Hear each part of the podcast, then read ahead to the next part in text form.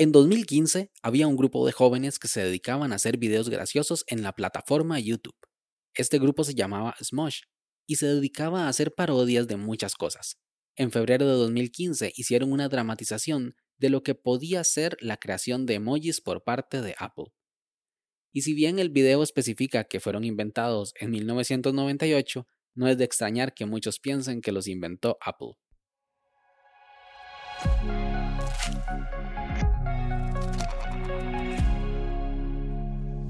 Hola a todos, esto es Daily Meeting, un podcast diario de tecnología. Este es el capítulo 73 y hoy es miércoles 26 de mayo de 2021 y es el día de Vesak, el cual es el día más sagrado para millones de budistas en el mundo, ya que coincide con el nacimiento de Buda hace más de 2500 años, concretamente en el año 623 a.C. Mi nombre es Melvin Salas y en los próximos minutos hablaremos sobre ¿de dónde vienen los emojis? Así que, comencemos.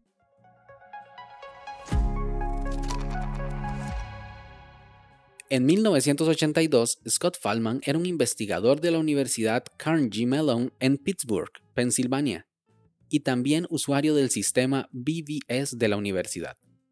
El BBS era el precursor de los foros de Internet y era la versión digital de la famosa pizarra de anuncios que hay en los pasillos de las universidades, Básicamente era un sistema al cual te conectabas y mediante consola podías escribir de estos anuncios para mostrar en un tablero virtual. Había un problema. Al ser tan básico el sistema solo permitía texto, lo cual limitaba bastante las posibilidades. Y Scott sabía eso, por lo que propuso algo muy simple. Poner los caracteres dos puntos, guion y cerrar paréntesis para así formar una carita sonriente que se aprecia mejor si giramos la cabeza hacia la izquierda tocando la oreja con el hombro izquierdo. La idea era utilizarlo cuando los comentarios en el tablero eran en broma y así poder distinguir cuando eran solo por las risas. Esta propuesta la hizo en el mismo VBS el 19 de septiembre de 1982 a las 11 y 44 de la mañana. El mensaje decía algo así. Propongo la siguiente secuencia de caracteres para los marcadores de bromas. Dos puntos, guion, cerrar paréntesis léase de lado. En realidad, probablemente sea más económico marcar cosas que no son chistes, dadas las tendencias actuales. Para ello, utilice dos puntos, guion, abrir paréntesis, o sea, la carita triste. Y en ese momento nacieron los emoticonos de Internet. Scott no está muy orgulloso y dice que hasta está cansado de ser reconocido más por hacer una propuesta algo tonta que por su trabajo en la universidad pero eso no lo ha detenido en aparecer en convenciones alrededor del mundo y firmar autógrafos. Y las caritas y muchas variantes llenaron los foros de Internet y conversaciones de chats por años. Por otro lado, la propuesta llegó a Japón, donde gracias a sus caracteres más complejos y distintos, se hicieron emoticonos usando kanjis y otros caracteres, que parecían más animadas y expresivas. A estos emoticonos japoneses se les llamó Kaomoji. Luego, en 1998, también en Japón, Shigetaka Kurita trabajaba como diseñador de interfaz para la empresa de telecomunicaciones NTT Docomo, y tras inspirarse en los Kaomoji, hizo una propuesta, crear unos caracteres que no solo parecieran caritas expresivas, sino que lo fueran, así que creó 176 y los llamó emojis. Así, las demás empresas de mensajería en Japón vieron su potencial y crearon también sus propios emojis, causando problemas entre los mensajes enviados entre las distintas operadoras. Este problema se solucionaría un tiempo después. Estos caracteres formaban parte ya de un estándar en la comunicación japonesa, por lo que Apple tuvo que incluir una forma de mostrarlos cuando vendía los iPhones en Japón, algo que también hizo Google con sus servicios web. La línea de tiempo completa de toda esta transición la puedes ver en la página web emojitimeline.com.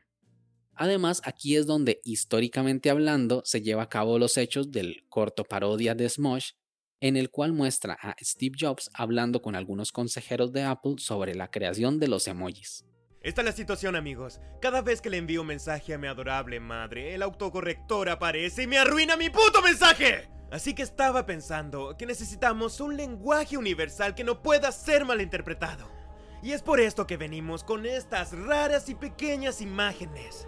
Yo las llamo Apple iPix. En realidad esos ya existen y se llaman emojis. Ah, ¿Sabes? Estaba pensando que justamente mejor lo llamamos a ellos emojis. Eso ¿Alguien dije. más tiene alguna otra idea para más? El link del video completo lo dejaré en la descripción, solo por las risas. Luego, casi por unanimidad en la industria, el consorcio Unicode, que es el encargado de decir a nivel de unos y ceros que es una A, una B o un número, tuvo que incluirlo como un estándar, para evitar que todo fuera un desastre como lo fue con el nacimiento de los emojis en Japón en 1998. Entonces, así fue como Google, Apple, Microsoft, Samsung, Facebook y hasta Twitter y básicamente todo Internet se puso de acuerdo para incluir emojis en todo. Y por supuesto, las aplicaciones de mensajería hicieron lo suyo para que todos las conociéramos. Al final, la idea de Scott Fallman tuvo una gran repercusión. Los emojis ayudan a dar contexto a los mensajes, saber cuándo algo es en serio o es en broma, y hasta hacer que las conversaciones sean más divertidas. Aunque es posible que lo que empezó con unos cuantos emojis de caritas, ahora se nos haya salido de las manos un poquito, porque llegamos a más de 2.000 emojis y se incorporan más año tras año. La especificación dice cuál es el uso de cada emoji, pero depende del desarrollador de cada sistema operativo poner la imagen que quieran para cada uno. Por eso hemos visto algunos cambios, como cuando en 2016 Apple decidió cambiar la terrible pistola por una imagen de una pistolita de agua, lo cual la volvía más inofensiva, idea que copiaron las demás empresas en el 2018. Luego, en el 2017, hubo toda una discusión por un emoji de hamburguesa que Google puso en Android, porque esta tenía el queso debajo de la carne. Este escándalo escaló hasta el CEO de Google, Sundar Pichai, para cambiarlo rápidamente. Si quieres conocer más sobre emojis, ver cómo se ve en cada plataforma, puedes usar la web Emojipedia, la cual recoge todas las versiones de los emojis para cada sistema operativo, noticias sobre sus cambios y mucho más. Todo esto en emojipedia.org. Y ya para ir cerrando, porque podemos hablar de emojis todo el día, la web emojitracker.com muestra la cantidad de veces que cada emoji se usa en Twitter en tiempo real. Así podemos ver que el emoji más usado es la carita riéndose, con 3.275 millones de veces. La siguiente es el corazón, con básicamente la mitad, 1.660 millones. Luego el emoji que llora y después el de los corazones en los ojos. Al final utilizamos pocos emojis. Mm, Somos muy básicos y bastante predecibles. ¿Qué opinas tú? ¿Hace falta incluir más emojis? Sin más, este episodio llega a su fin. Recuerda dejar tus comentarios en Twitter arroba Melvin Salas. Si quieres estar atento sobre los capítulos futuros, no olvides suscribirte desde tu aplicación de podcast favorita. También suscribirte a la newsletter semanal en melvinsalas.com barra podcast. Nos escuchamos mañana. Hasta luego.